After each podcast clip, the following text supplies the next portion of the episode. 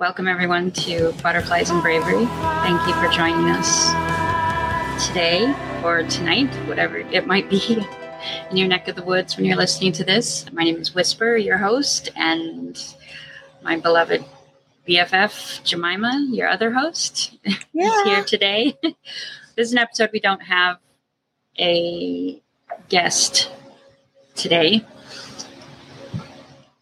but there's a few things going on in our personal ex-cult member community that we are going to chat about. So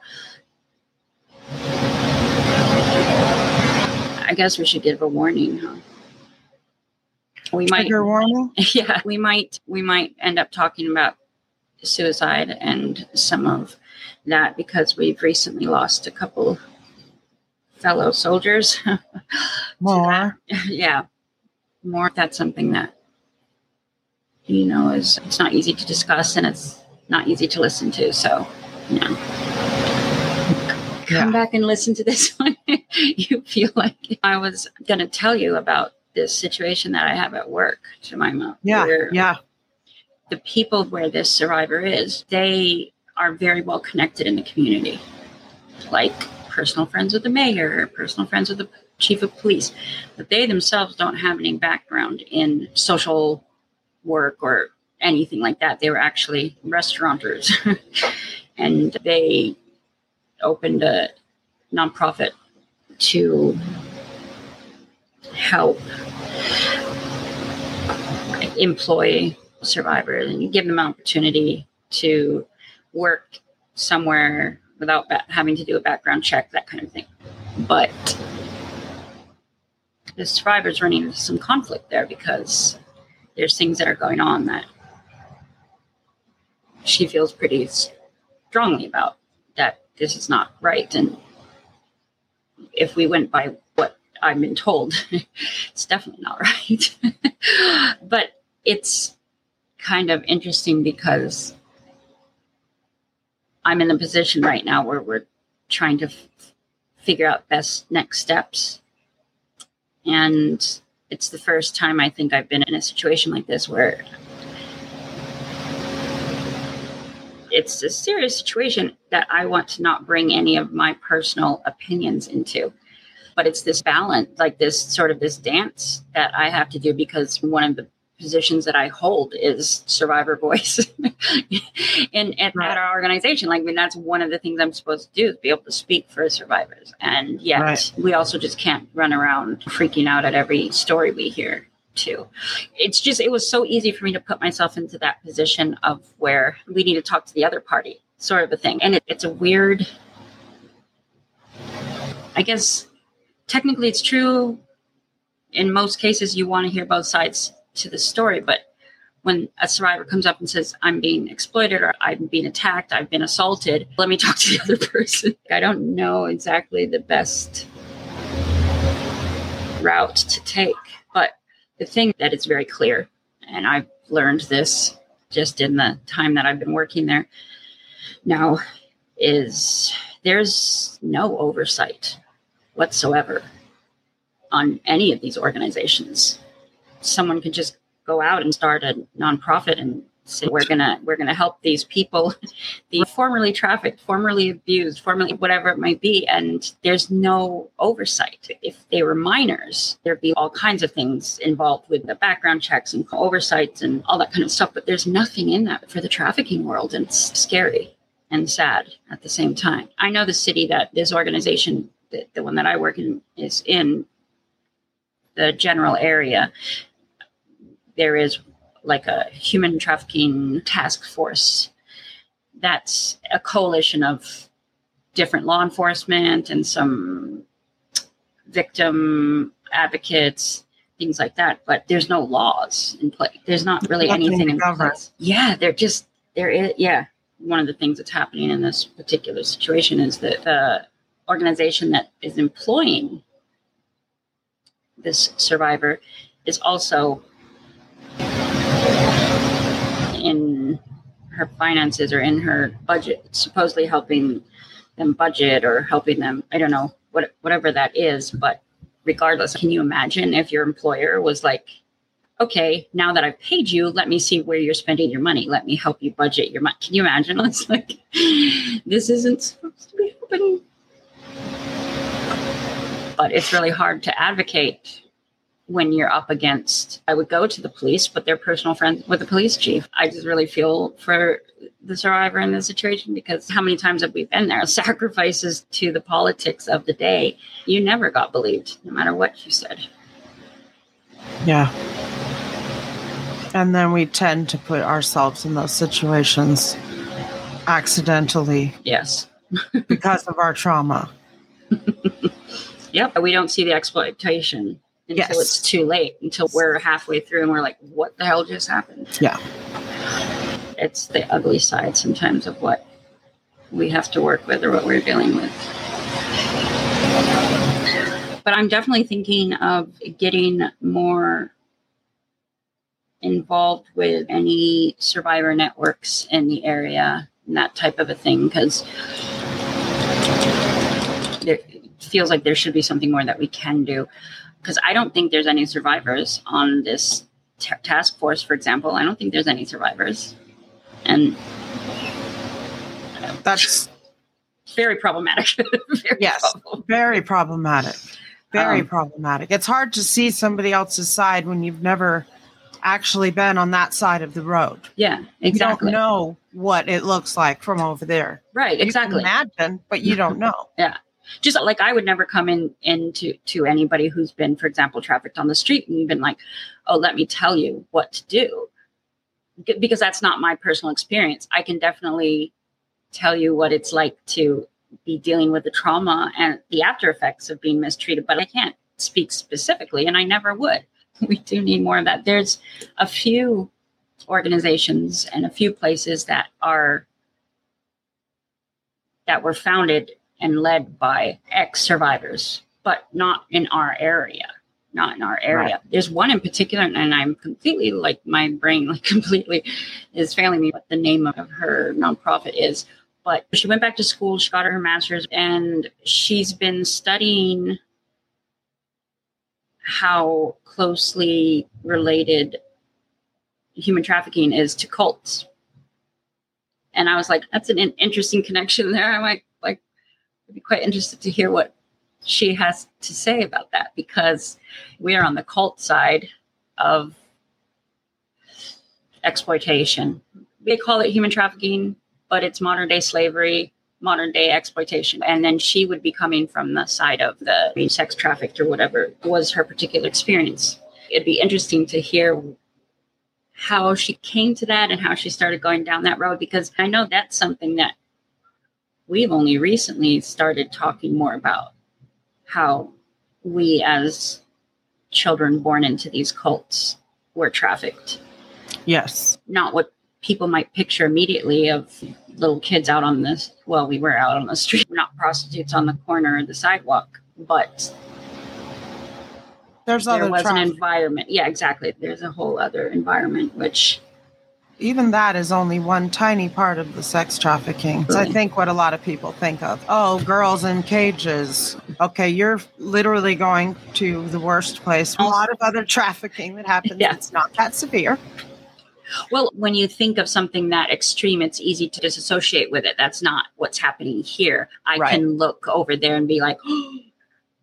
The reason why I keep saying these different things I've been investigating is because I was working on some survivor stories to put together for our website.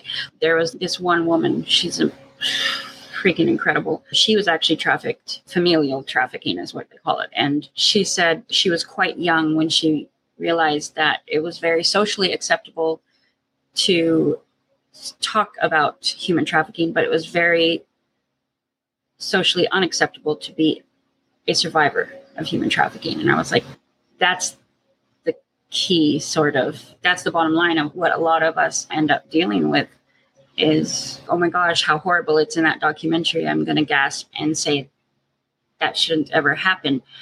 But when we come face to face with somebody from our life and, oh, here's my story, they're like, ah, oh, I can't do the deal. Gotta go.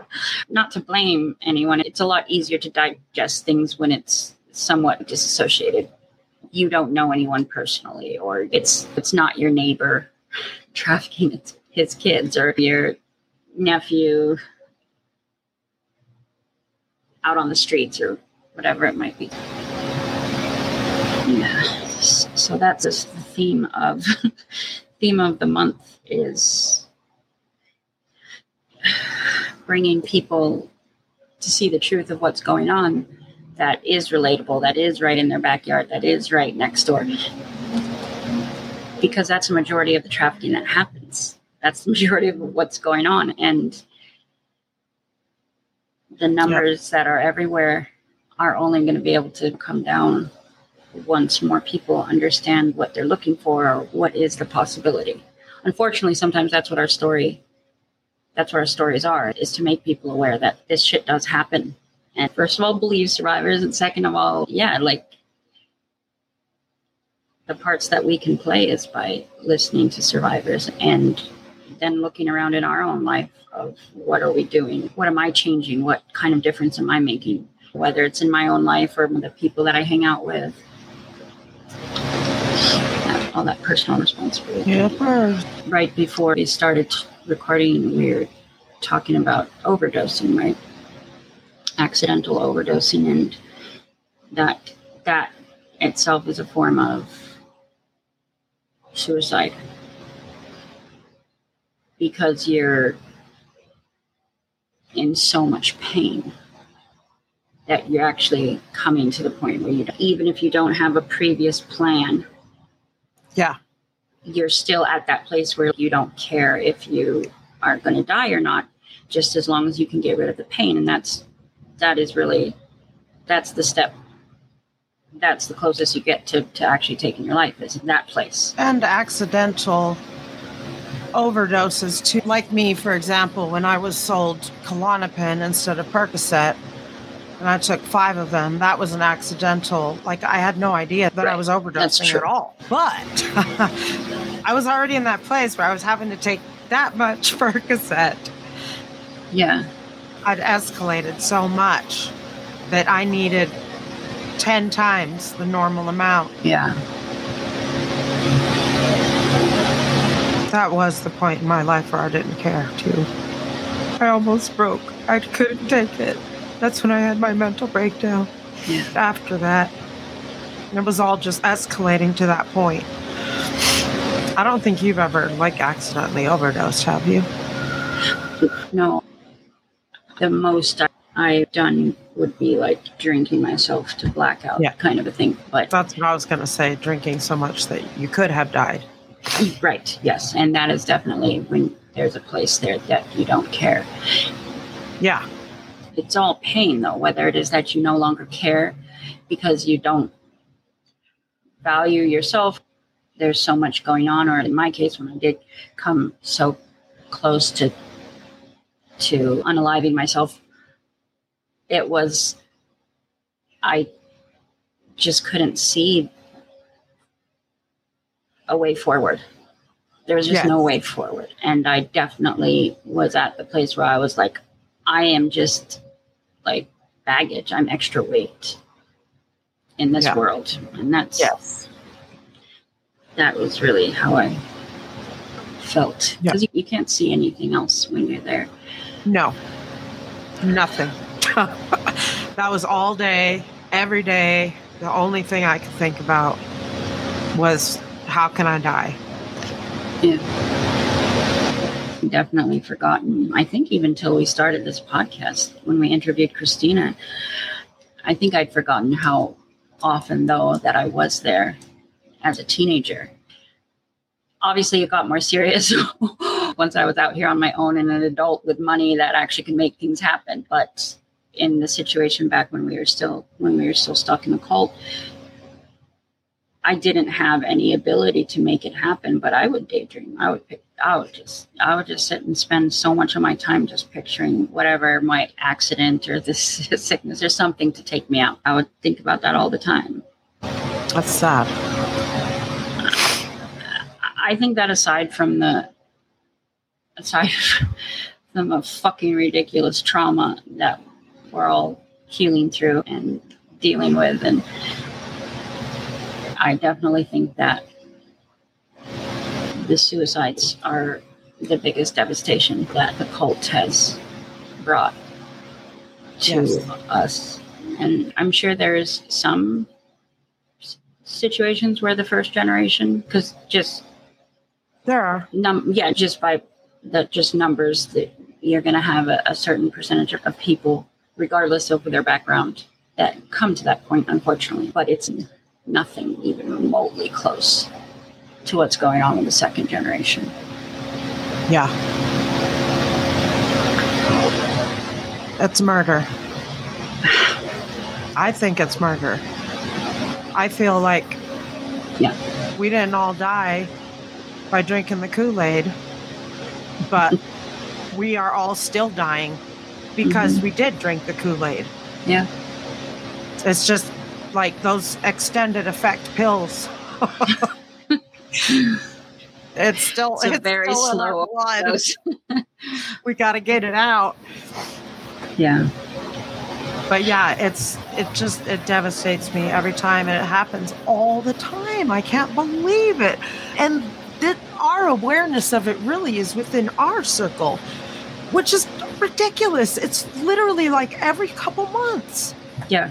And that's people that we personally know or we grew up with. Yeah, that's not even counting like how many thousands of children were born into. We don't have connection with all of those. It's not. Yeah. So times that by whatever we personally know of and hear of by whatever five, six times that. And all the cults in the world that have killed people and are still killing people. Yeah. Sad.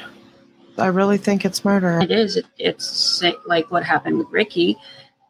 There's some people that take very hard and fast opinions about that, that murder is always wrong, but he's not really the one who did, who murdered. It was his mother. Yes. His, his mother is the one who pulled the knife yep. long before Ricky ever did. Yeah. And that's the same story with the, the ones that we've lost to suicide. Even high speed car accidents or all of these dangerous things that people do for thrills, and then they end up dying from it in a way too. Like that's suicide too. Cause well, you just don't care. You're in the fuck it phase. Yeah. And, or you're chasing a high that you've grown accustomed to. But yeah. Or just trying to be happy. Yeah. Mm-hmm.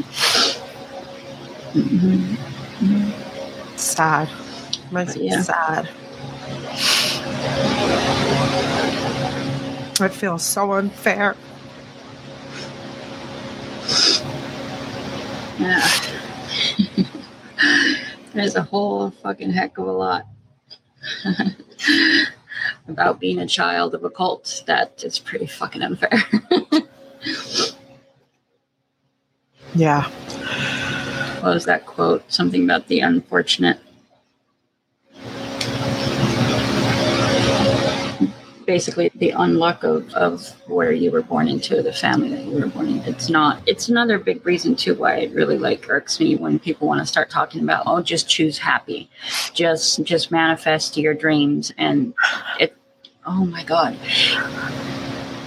Because could I like, please manifest myself unborn? Because that's the really, that's the place that it started. The Butterfly Effect, not a great movie, but do you remember where he just ha- kept going back and back until finally he was he tried to, to kill himself in the womb? That was the solution. It wasn't a it wasn't a, about abuse or anything like that, but that's how far back any of us have to go to, to see where some of this started. Yeah. Whatever it is that whatever it is that we're facing. Yep. I've just been reading about that and The Body Keeps the Score. It's so amazing. So like this doctor took eight people with significant trauma that had given them P T S D, and they recreated the trauma that had happened to them. They had like somebody reading it, tell them their story or write down their story, and then somebody would read it to them while they were in the brain scanner. And all the parts of the brain were activated that aren't supposed to be activated unless you're actually in the situation. They were actually activated. And then the speech shuts down all the controlling of your actions and body, and your ability to think critically goes completely offline. And you actually feel the same emotions and the same, like, it's like you were there. When people mm-hmm. say it's like I was there, it's because it was. In your brain, your brain doesn't know that you're not actually there. Your brain feels like, I'm yeah. right there right now. And that's what happens every time you get triggered.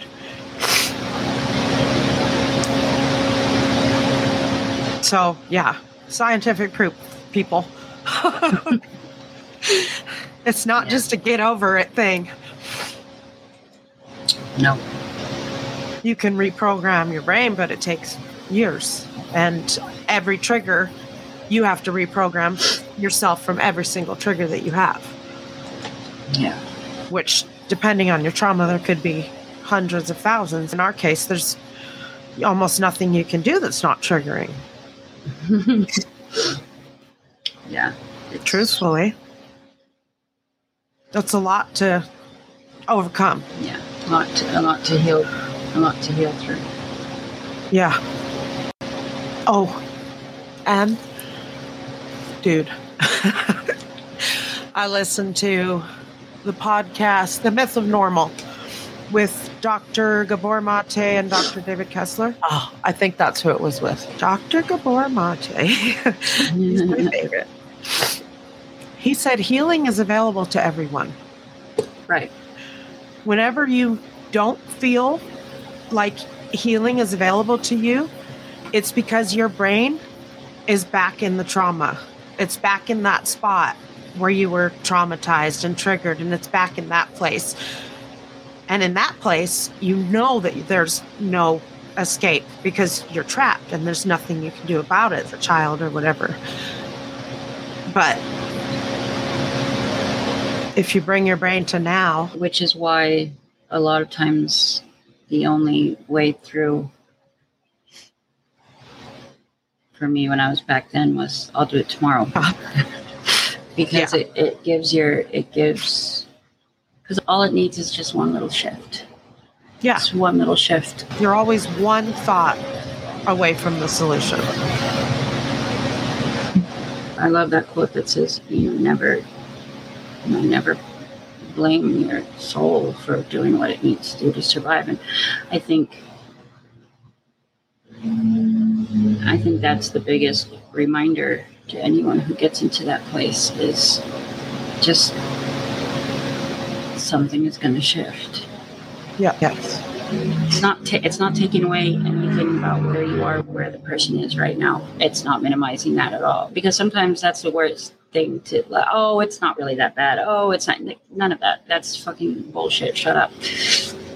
It's, what can you do to hold on just for a little longer until something shifts? That's yes. why a lot of us, it was our kids that kept us holding on. Yes. As ironic as it was, as it is, the fact that we were not allowed to choose to have children or not, in some ways, that rule, for some of the damage that it did to our lives, it also is the only reason some of us are alive. Yes. one hundred percent agree with that statement.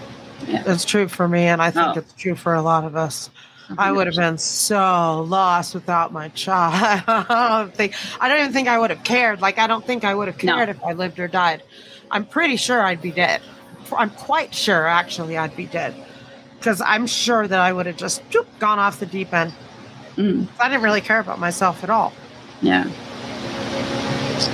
Yeah. Um, no, one hundred percent me too. I would not. I. There's no doubt about the fact that I would not be here. I know that I would not be here. Yeah. And sometimes the solution doesn't have to be something. It can look like anything. Let's just put it that way. It doesn't have to look a certain way, because when the full weight of what had really been done to us and what had really happened was starting to fall on me. This was years ago back in New York, and I was done. I was done then, and this, my kids were little. It's a longer, involved story, but I got upset. I got angry. Like, not upset, like upset, but like angry, pissed off my ex for not not doing not doing something that I really needed in the moment to stay alive. But for whatever reason, instead of going, okay, fuck it, like, why does it matter? Which is probably would have been my reaction ninety-eight percent of the time, but in that moment, it was, I got so pissed off. I was like, fine, I'm going to steal your money and I'm going to go and, do, and learn to drive. And boom, that shifted again.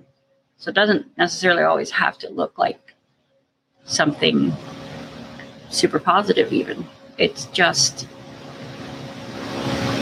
to keep you around, to keep you holding on until things come back around again and it starts looking better. Yes. Don't make a permanent choice for a temporary feeling. Yeah, no, I like that quote, but it's not so temporary it, for a lot of us. And it never even felt temporary either. Yeah. Like it, I was like, okay, I can't.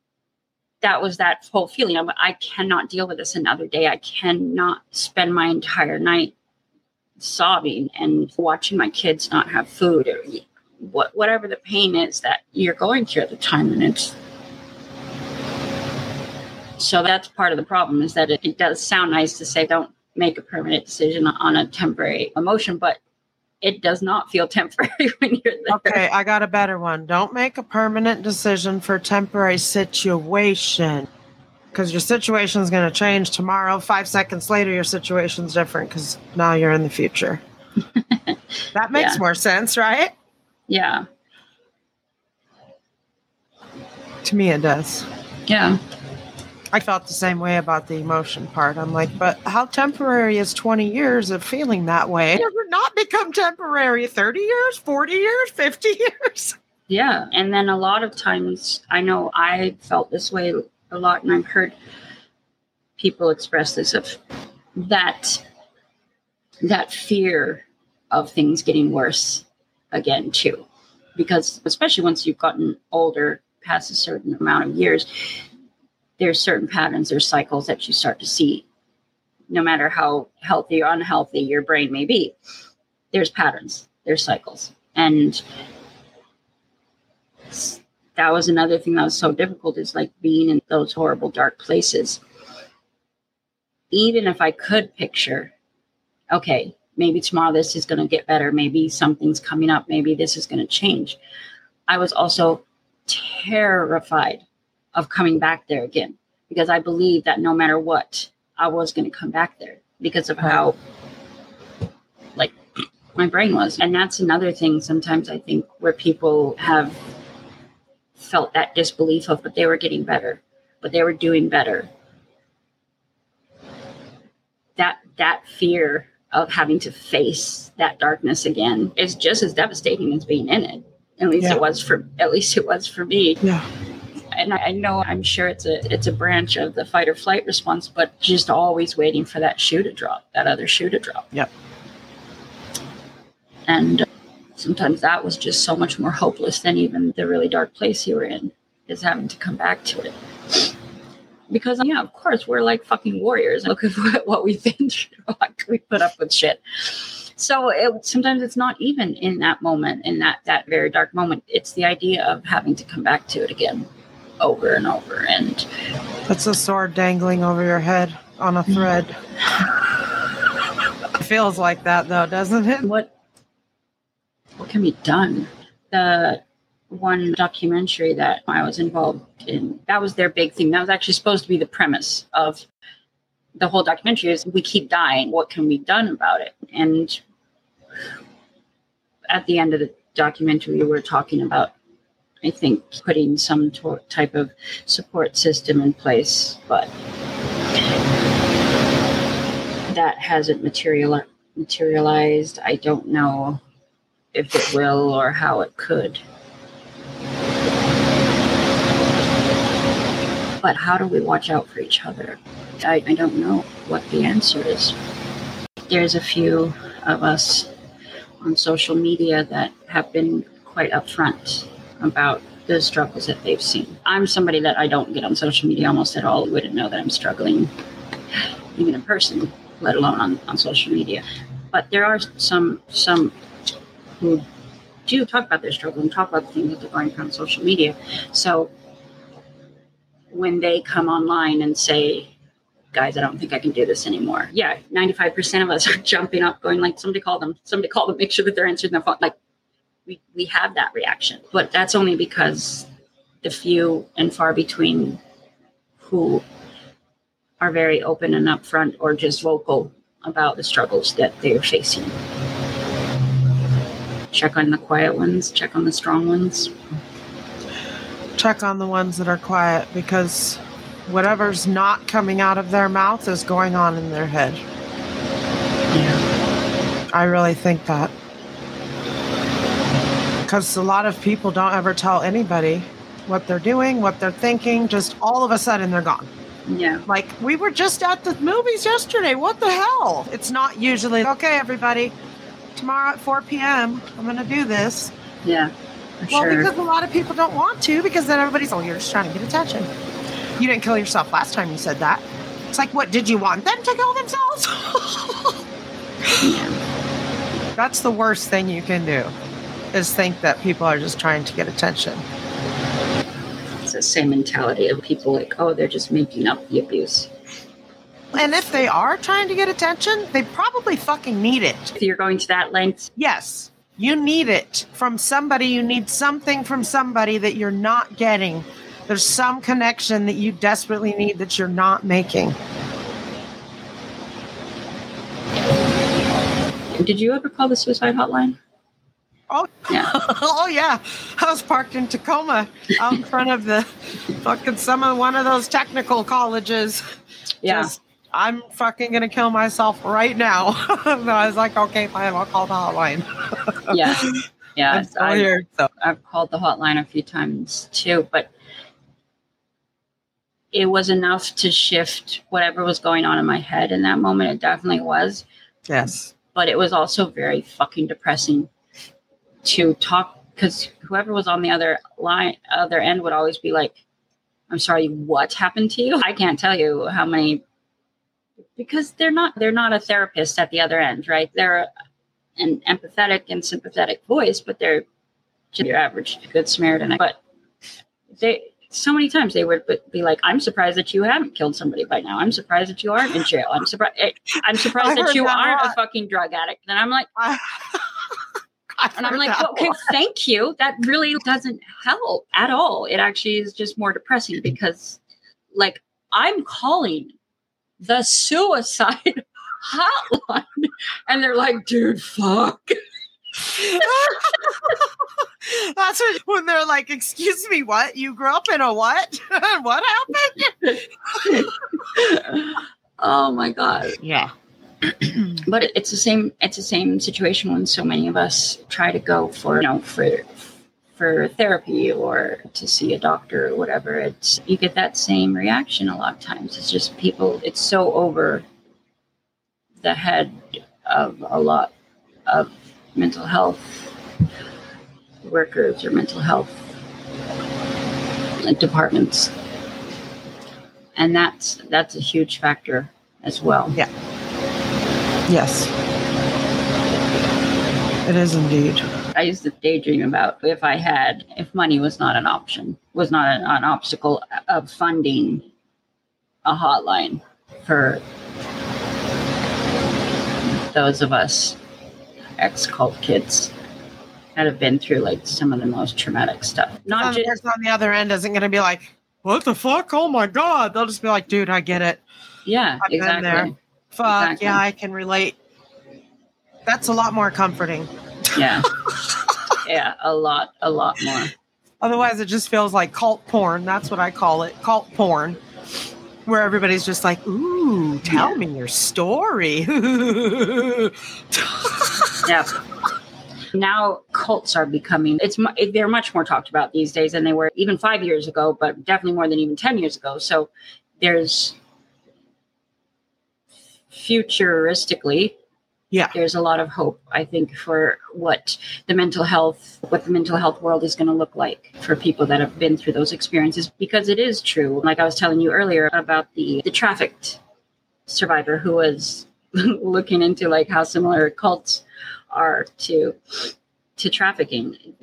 There's a lot about that, just that coercive thinking that we were talking about in our class, like that. There's this, there's an, a certain type of injury that comes from that, that is really different from another kind of trauma, because it's,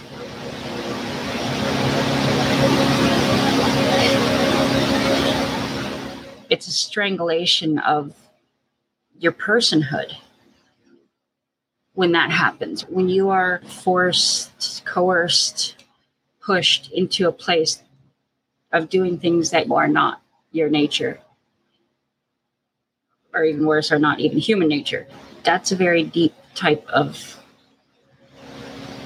wound. That's not the same as living through a shooting or being in a war zone or something like that. And I'm not absolutely fucking not comparing. This is not to say one is worse or better. It's just different. Sometimes what comes on top of that is, is that hopelessness. It doubles down on that a little bit, because you've been living, at least for some period of time, with that devastation of losing who you are, of losing touch with your free will. And it's not something that happened to you. It's deeper than that. And it's, I think that might be one of the reasons why we do see more of the struggle to to stick around for, from us who had to face that.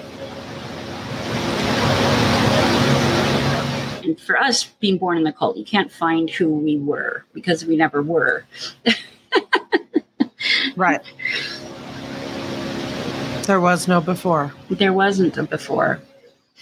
But you don't also just fall into knowing who you are. Once, once the restrictions or the coercion is no longer there, you don't just, it's not like falling out of the bed, oh, I guess it's time to wake up. That's just not how it works. It's like a long, long, drawn out process of learning who you are and even what that looks like. What does that look like? It's, at least for me, these last couple of years, it's been such a such a big deal uh, of realizing that I have A D H D, because I never even knew that, because of the way that my life was mandated up until just recently.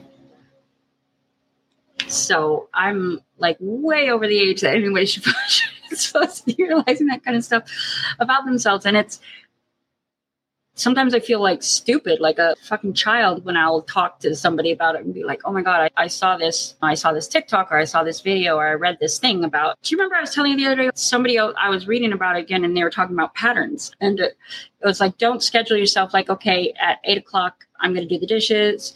And then at nine o'clock, I'm going to clean my room. But like, actually make it a pattern. Like, first I gather the silverware, then I stack the cups. Then, I, like, basically taking away your uh, decision-making process, which is what s- tends to stump us. I, that was a bit of a tangent, but my, my it was weird to me that I'm like, wow, that's amazing. That's a, that that's an amazing insight. I'm like heading towards fifty, and that's an insight I'm realizing. That right there is just part of the the after effect of being born into being born as a prisoner of war. And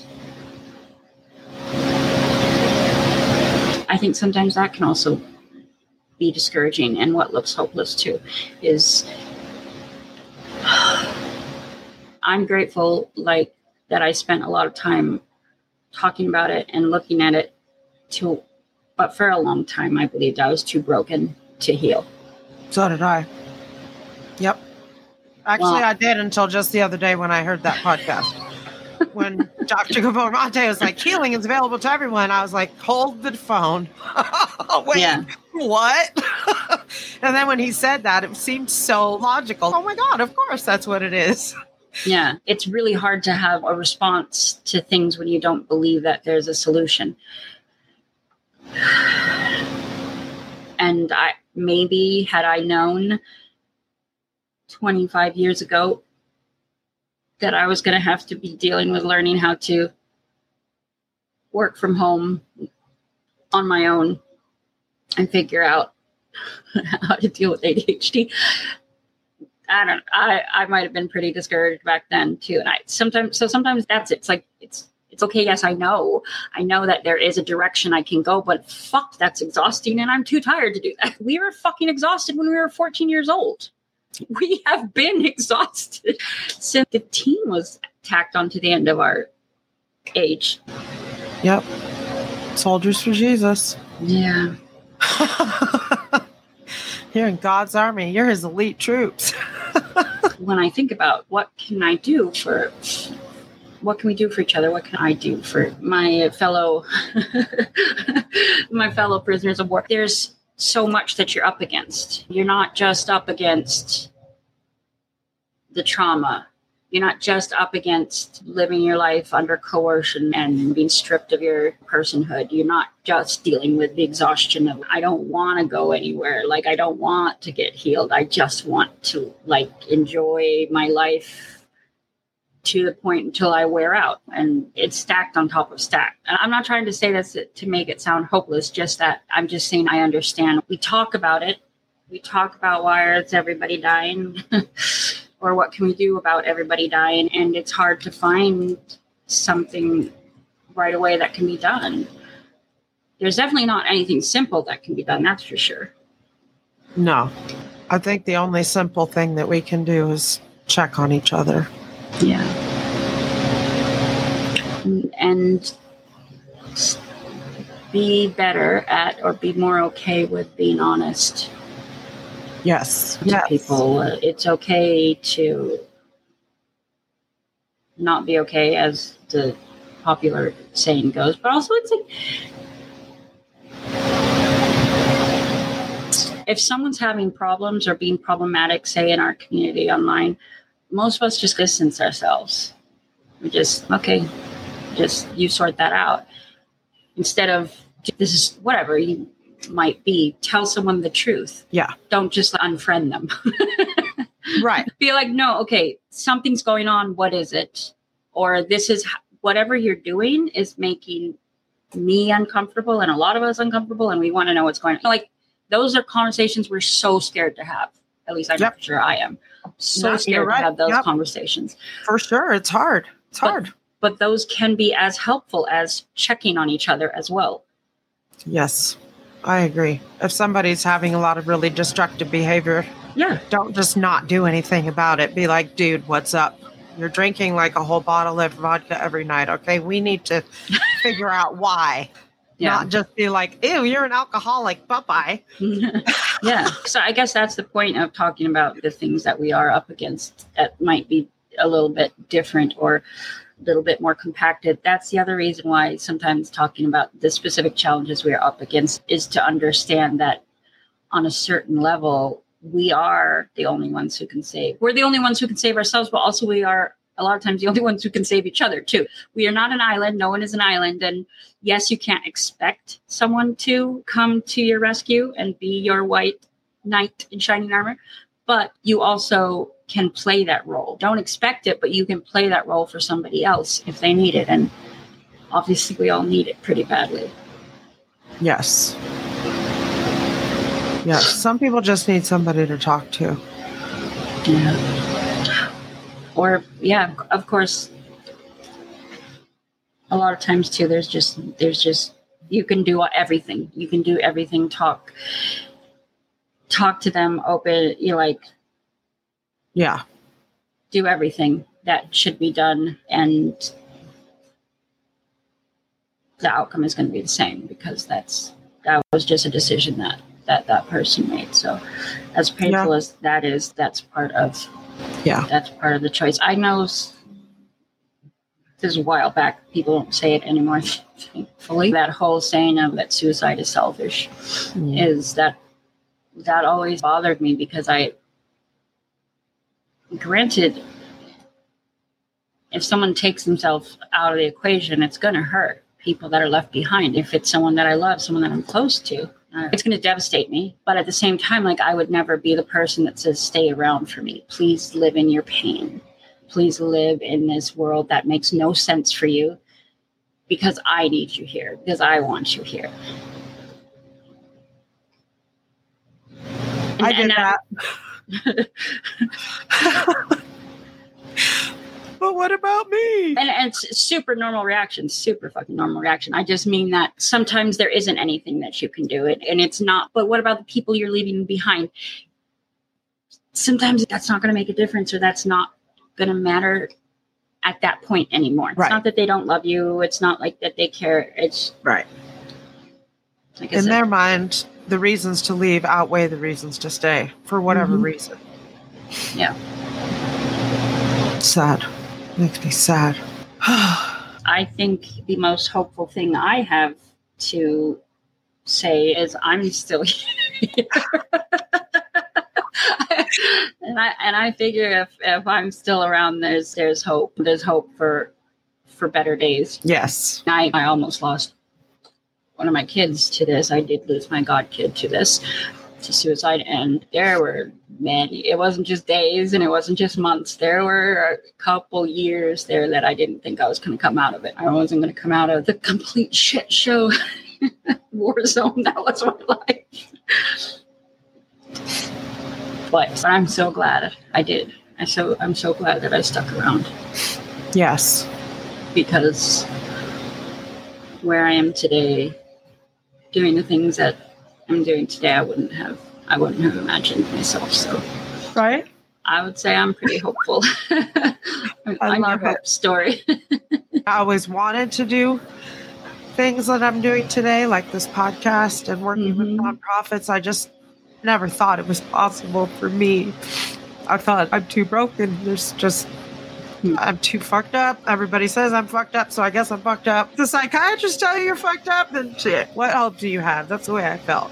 Yeah. If they tell me I'm supposed to be drooling in a corner because of all my trauma, then, you know, it makes you feel like, oh, okay. Well, I yeah. guess that's probably what should be happening. That's how I feel a lot of times.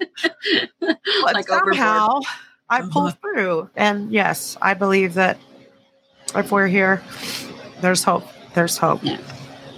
I never thought that I would own a house or Huge. any of the things that yeah. that's happening in my life right now. I dreamed about them, but I just didn't think it was possible. Yeah. And yet here I am. Yeah. Even just not just what I'm doing and who I am, but even my surroundings. I live five minutes from the beach in a two bedroom, two bath, paying less than most people in the area are paying for a one bedroom. And I couldn't have pictured that happening. I couldn't have ever pictured that I would ever be that lucky to come across something like that. That is for sure the hopefulness. And yeah. to, to tack on to that, yes, we did spend quite a bit of time talking about the things that we're up against. But when we're all still here, in spite of the things that we're up against, it's just that much more amazing. It's that many more pats you can put you can put on your back, because even if just to prove them wrong is a good enough yes. reason sometimes to stick around. So that's true too. That was another thing that motivated me all the time. Every time I was at that okay, fuck it point, I'm ready to die, I was like, but wait. Then they're going to win. Ooh, mm-hmm. no, I don't like that. Yeah. I never wanted them to win. I That's been seriously something that's really kept me around yeah. because I felt like my demons were winning if I did that. And I just don't want to do that. Yeah, absolutely. I did want to lots of times, but there's more. But wait, there's more. Yeah. Yeah. Sometimes it takes a long time. It took both of us almost twenty years, didn't it? After we left the cult, to get our shit together and start actually building a life instead of just scraping out survival. Yes. It was about twenty years, wasn't it? Yeah. For me, that was yeah. a twenty year hike. Yeah. All uphill. yeah. For me, it was, I thought things were going to go one way for a little while there. Yeah. When I was going down my business career right. place, back when I was running the my half marathon, I'm not that, that place. And that's where I crashed from. But yeah, that's, it was a lot of scraping and scrapping to, to get where we are today, that's for sure. Yes. I was just thinking about it today. This is phase three. Oh, yes. Phase one, cult. Okay. Phase two, trying to learn how to escape the cult. Phase three, building Jemima Land. Jemima. Fantastic. Yeah, this is phase three. I feel like this is phase three. I feel like all that now is the time where I yeah work on myself and make my life better. Yeah. And try to help other people make their lives better too. For sure. Ooh, I know something hopeful. I posted on Facebook today, actually just a little bit before we started this. So I had a memory come up on Facebook. September sixth, twenty twelve. We're selling a Super Bowl game ball with autographs from the forty-niners trying to pay rent. Anybody interested? And that motivated me to think about all the things that I've gone through since that time, because that was around the time when I was very suicidal, when I was ready to just, any day was yeah. going to be that the last day. Yeah, and that, that was around, that was around when my shit was going on too. Yes. So, uh, yeah. So these last ten years for you and I have been huge. Uh, yeah. So. Yeah. I quit a very heavy opiate addiction. I quit drinking after thirteen years of alcohol addiction. I got addicted to and quit meth in that ten years. I quit smoking after eighteen years. I've been cigarette free for four years.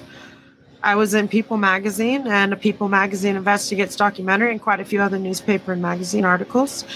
We bought a house. Mm-hmm. I've held a steady job for over eight years after being fired five times in a row. I remember that. Whisper had the idea to start a podcast, and we did. And it's been going strong for a year and a half, and that's what you're listening to. And I've made leaps and bounds in my recovery, especially since starting the podcast. Yeah. I feel like the podcast has been a very healing journey for both of us. Like we've said many times, we're healing in public, so you can heal in private. Yeah, absolutely. So there is hope. Yes. We're both here to tell you there is hope. The sun will shine again. There may still be clouds in the sky, but it's not always going to be as dark as it is today. Yes. That's true. Where there's life, there's hope. As long as we're still breathing, there's still hope. Yeah, yeah, it's funny for everything that we went through and every fucking O H R that we ever wrote, we actually aren't very good at navel gazing.